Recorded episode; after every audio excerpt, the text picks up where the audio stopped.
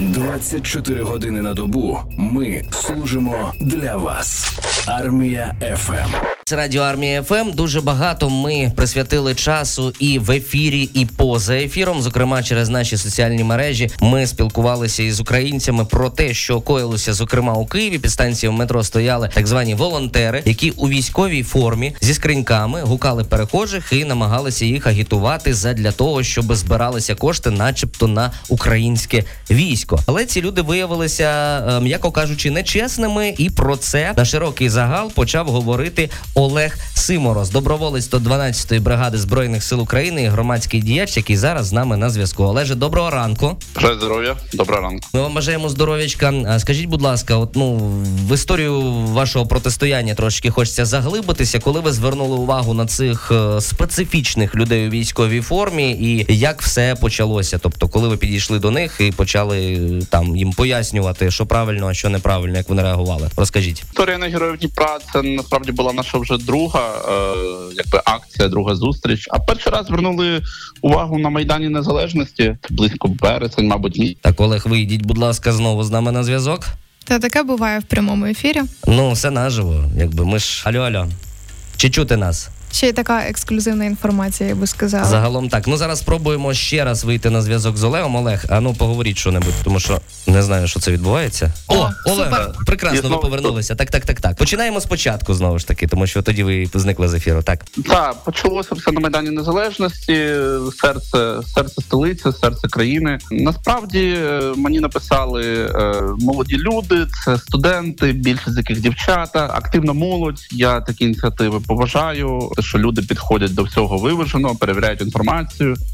І вони задали їм дуже прості питання. Підійшли до них, спитали, поцікавилися, чому вони в формі стоять, бо це якось ну трошки дивно. Тому що наскільки люди знають, що військові не займаються такими прямими зборами, та більш по формі в Києві. І друге запитали про звітність. Отримували грубі відповіді про те, що мовляв, хто вони такі, щоб у людей в формі щось запитувати. Ну мені тоді вже стало все зрозуміло, але я вирішив під'їхати підтримати цю ініціативу. Тоді приїхала поліція, їх затримала. Ми зняли з них е, форму. Декілька на декілька тижнів вони пропали, і це було. А це до речі стояло на потоці. Тобто вони стояли біля більшості станцій метрополітену. У них в один день у них в один день могло працювати там 10 точок. І потім вони повернулися. Ми навідались на станцію метро Героїв Дніпра з 16 листопада. Але це вже ну якби вони вже були підготовлені. Тобто вони вирішили реагувати по-іншому і відстоювати своє право на шахрайство за рахунок підтримки тітушок.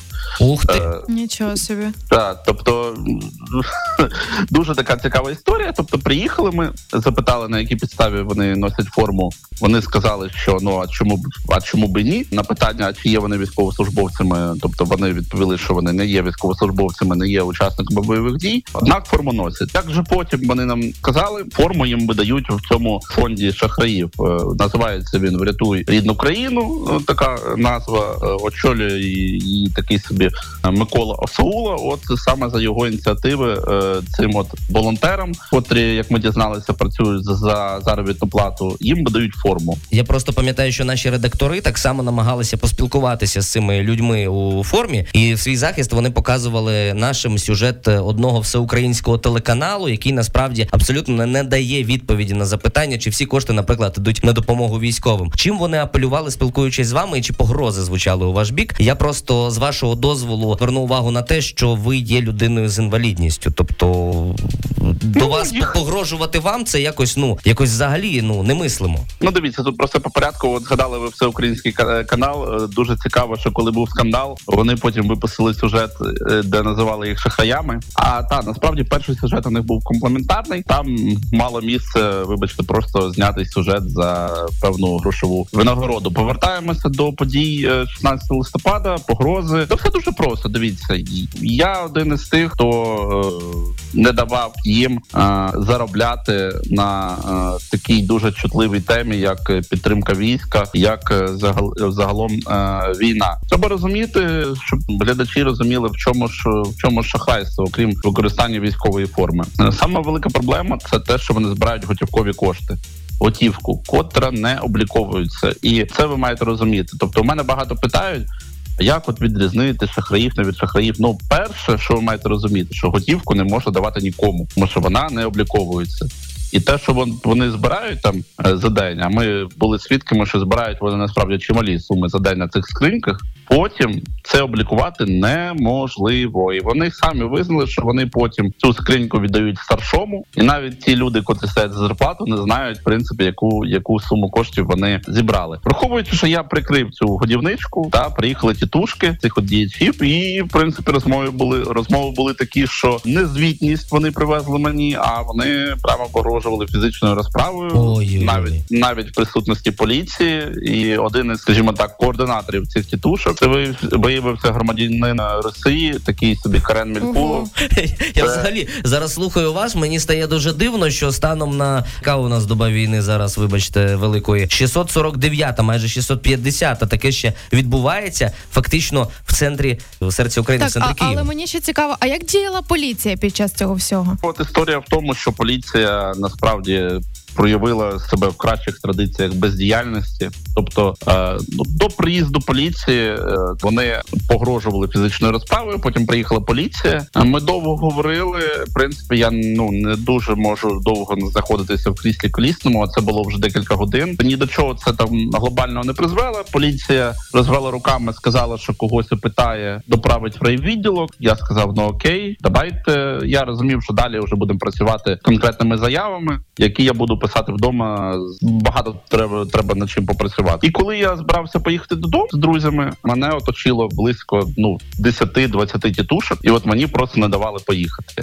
При тому, що я був на кріслі колісному, вони підійшли в притул. І коли я сказав поліції, що ну якби це не ок ситуації, і тоді супроводіть мене до машини, якщо вам нормальна от тітушки, котрі знущаються з мого поранення, мені в присутності поліції.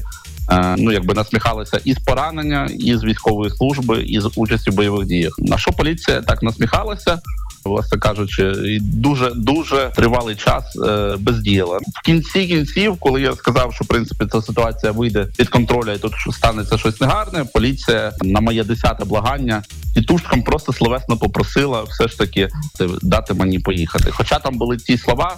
Котрі містять ознаки кримінального правопорушення. Ну Ви зверталися потім до взагалі органів поліцейських, якось щоб ці патрульні, які були поруч із вами, несли відповідальність за свої дії чи бездіяльність. Не можу зараз безпер- давати оцінку. Безперечно, зараз буде направлено е, звернення в державне державне бюро розслідувань, тому що після резонансу, після того як від вищого керівництва вони, мабуть, отримали за свою бездіяльність. Там у мене була розмова з е, оболонським управлінням поліції, та що вони дзвонили і питали, чому ж я написав такий допис про їх бездіяльність. Розмова закінчилась дуже швидко і дуже просто. Я, хоч не офіцер і не офіцер, але людина, котра служила, я знаю, що таке честь е, офіцера, тому що там я звертався безпосередньо до е, офіцера національної поліції.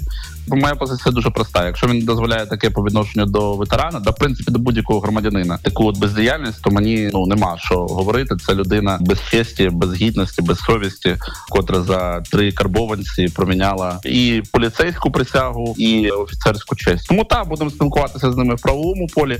Будемо працювати щодо тітушок. Там один із е, тітушок громадянин Росії.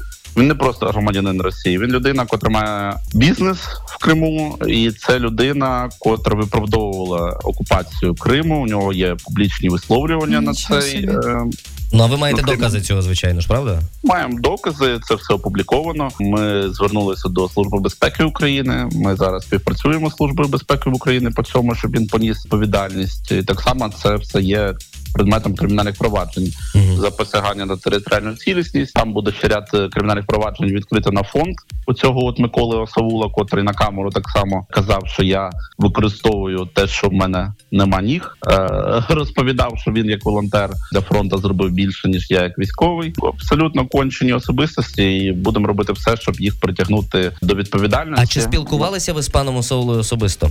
Якщо так, то про що? Ну особисто тільки тоді, коли він приїхав, він же привозив тітушок. Ну, клас у нього, якби у нього агресія через те, що я не даю йому займатися оцим от е, бізнесом, котрий він називає волонтерство. Та от у нього трійка, у нього є таке дуже характерне фото е, з лідерами цього шахрайського двіжу, де він, пан Мількулов, громадянин Росії, котрий тітушок е, координує, і такий собі Влад Антонов, це адміністратор групи ДТП Київ.UA, котрий має так само підозру від служби безпеки України за свої висловлювання проти збройних сил України. Ну знаєте, така собі характерна організація е, відморозків, котрі вирішили заробити на темі війни на збройних силах України, використовували при цьому форму, абсолютно не маючи до цього жодного відношення. У нас позиція дуже проста. Я її озвучував, я її повторю в вашому ефірі. Ми робимо все. Ми цивілізовані люди, щоб вони понесли відповідальність по закону.